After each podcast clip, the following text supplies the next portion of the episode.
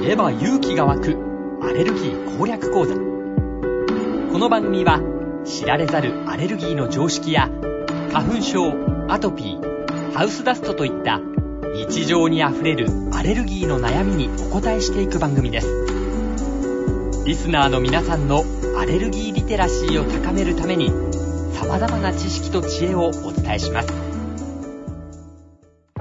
知れば勇気が湧くアレルギー攻略講座番組ナビゲーターの伊賀雄一です。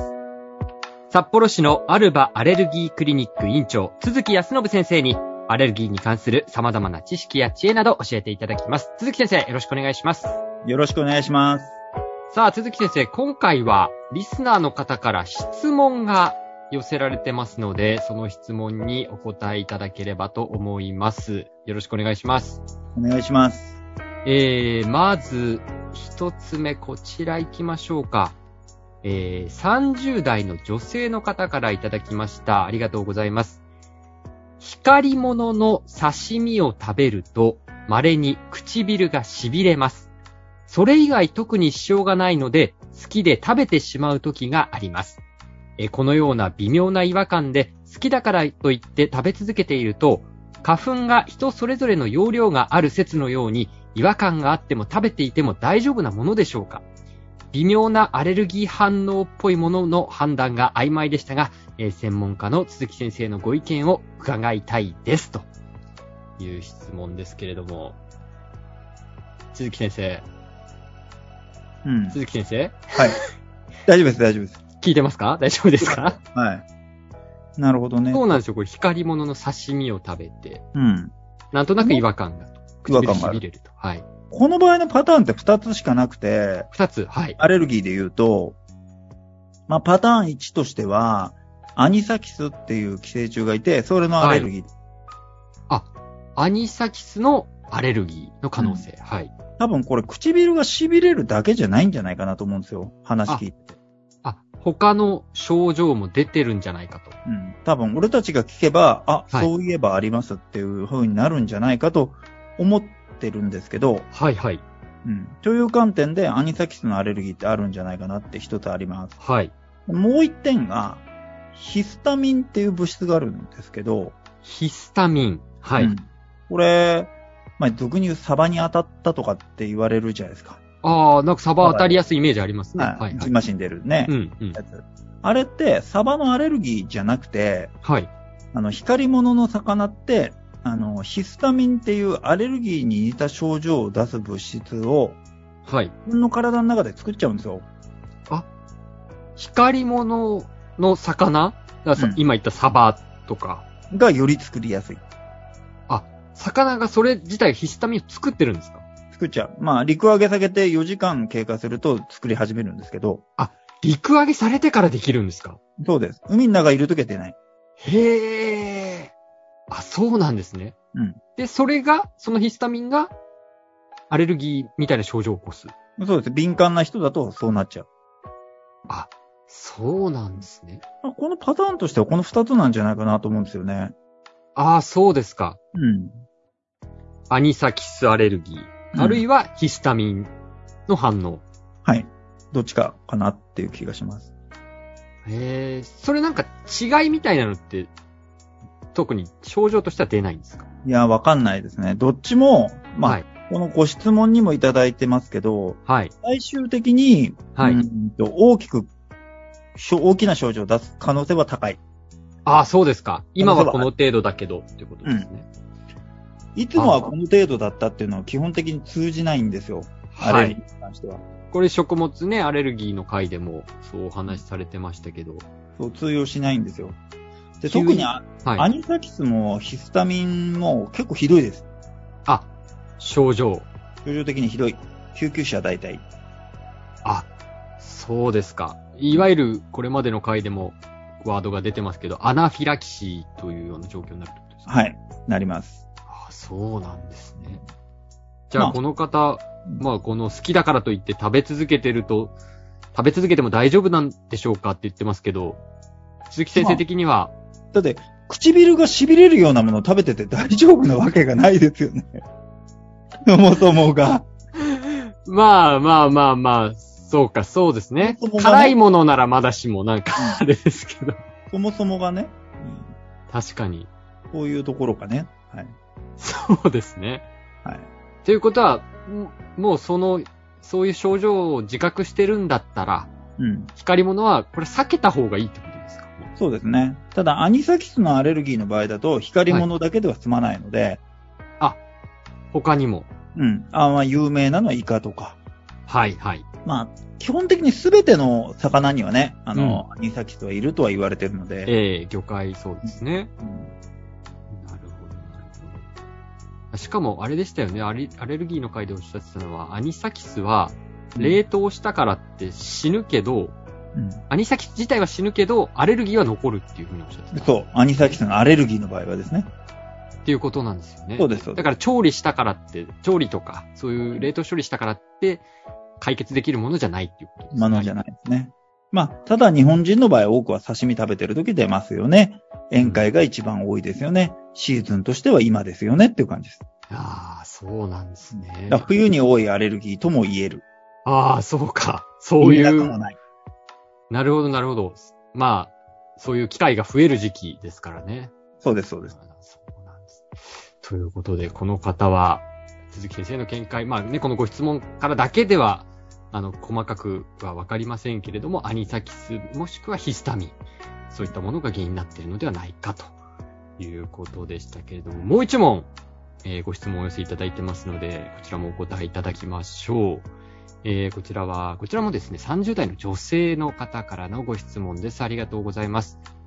冬になるにつれて手足がとても冷えます。ただ、寒いので厚めの湯船に浸かりますが、そうすると手足が痒くなります。温感アレルギーのようなことかなぁと思っていますが、たまに赤く斑点になることも多く気になっています。えー寒くなってきた季節なので、詳しい理由や対処法があれば教えていただきたいです。ということなんですけれども、いかがでしょうか、鈴木先生。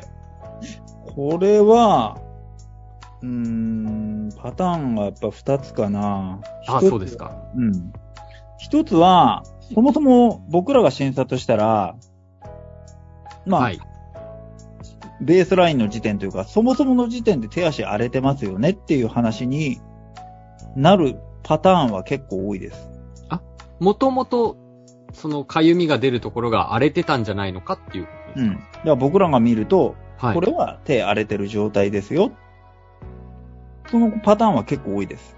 ああ、そうですか、うんうん。普通ではでも気づかない。ご本人は気づいてないけれどもっていうことですね。うんそうですね。気づいてないというか、もう長年そうだから、こんなものかと思ってたみたいな。ああ、それがこ普れが普通通。っていう風になってる。なこれは多い。い、多いです。ああ、そうなんですね。はい。まあ、美容師の方とか、はい。まあ、手、荒れがちですよね。はい。はあの、シャンプー素手でやっちゃうかい。らうね。ん、うん。シャンプー素手でやると一番やられるんですよ。ああ、そうなんですか。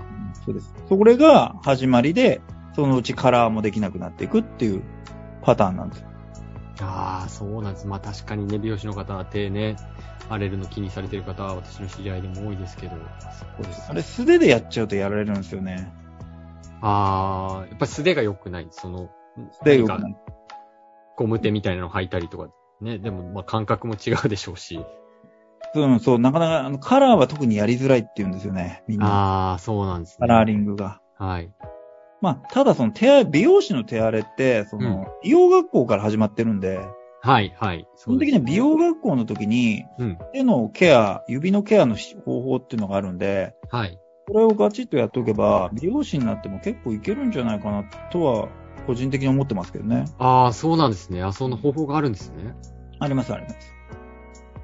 そうかうん。まあちょっとこの方がね、美容師かどうかはわからないんですけれども、うん。どうなんですかこの温感アレルギーみたいなものかなと思ってるということですけど、この可能性はどうですかいや、指と手だけに、手足だけか。手足、手足だけですね、手足だけに出ることって基本的にはないかなって気してますけどね。そうですか。うんうんもっと他のところにも出るってことですか出る出る。だって、ジンマシンなんだから全身の問題なので、あ、体の中のアレルギー体質の問題なので、はい。その特定の場所、部位に出るっていうものじゃないと。もしそうなら。多分ね。うん。まあ、ただ、赤く反転っていうのもね、多くなっているってことですね。もうこれ、手荒れてたらなってきますよ。あ、そうですか。なるなる。足とか、まだらになったりします。あ。あ、そうなんですね。そもそもが血流がちょっと悪くなっちゃってるタイプの方とか、ま、そのも、そもそもがまだらだったりとかしますしね。ああ、そうですか。うん。あーじゃあ、それは、うん、まあ、ひどい、重度の肌荒れみたいなことなんですか重度じゃなくても、あーまあ、色が悪い場合ですかそうです、そうです。はい。うんまあ、そういうわけでもないんだけど、再発しやすそうな肌みたいなのもあるんですよ。再発しやすそうな肌。うんだから一旦肌が悪くなって、はい。なんか勝手に良くなったと。で、今はいいんですけどねってうん言ってる方でもうん、再発しやすそうな肌っていうのがあるんですよ。はい。うんさすがにもう何十万人も見てるんで、はい。だんだんなんかそういうの見えるんですよ。あーあ、これ、この人、また出そうだなって思う、わかるんですね、なんとなく感覚で。あそうですか。どうでしょう、これ、まあちょっとね、あの、特定がなかなかできないのであれですけど、詳しい理由とか対処法があればっていうことで、家庭で構わないんですけれども、鈴木先生、なんか、こんな対処をしたらどうでしょうっていうのを教えていただけたらと思うんですが、写真を送る。あ、まずね、俺に。 まず、うんここに写真そをう送でる。すね。あ手、足そのうで写す。真。うん。それから、まずそれ見、見ただけでもでも、鈴木先生なら、これだっていうのがなんとなくわかるってことですね。そそれれががオンライン診療ももう10年前からやってますからね。それも、早いんじゃないですかオンライン診療10年前って。ア今でメリカとか中国ではもう結構前からやってたんですよ。あ、そう僕なんで研す。修医の時、まあ10年以上前だな、もあ、そうですか。う。もう10年以上前ですけど、やってた。うんじゃあうちの子供はアメリカ人の医者に相談するときには、もう当時スカイプしかなかったんで、スカイプで。はい。あ、そうですか。うんまあ今でこそね、コロナ禍でこのオンラインっていうものが本当に日常的なものになりましたけど。うん。ああ、そうなんですね。だって中国のオンライン診療の会社って、確か4つぐらいあって、はい。 4つとも上場したのって2010年とかですよ、確か。 10年以上前だ。上場したのが10年、ま10年以上前だから前、中国の。でそれぐらいの時には結構まあやられてたってことですね、中国では。ああ、そうなんですね。なるほど。ということは、まあ、まずこの質問を寄せていただいた方は、鈴木先生に画像を送っていただいて、それからにしましょう。 それからですね、 詳しい話はそれからだと。だから、はい。ということですね、ぜひ、手足のですね、症状出ている写真、画像を送っていただければと思います。えーということで、知れば勇気が湧くアレルギー攻略講座、札幌市アルバアレルギークリニック院長鈴木康信先生に、今日はリスナーの皆さんからの質問にお答えいただきました。鈴木先生、ありがとうございました。ありがとうございました。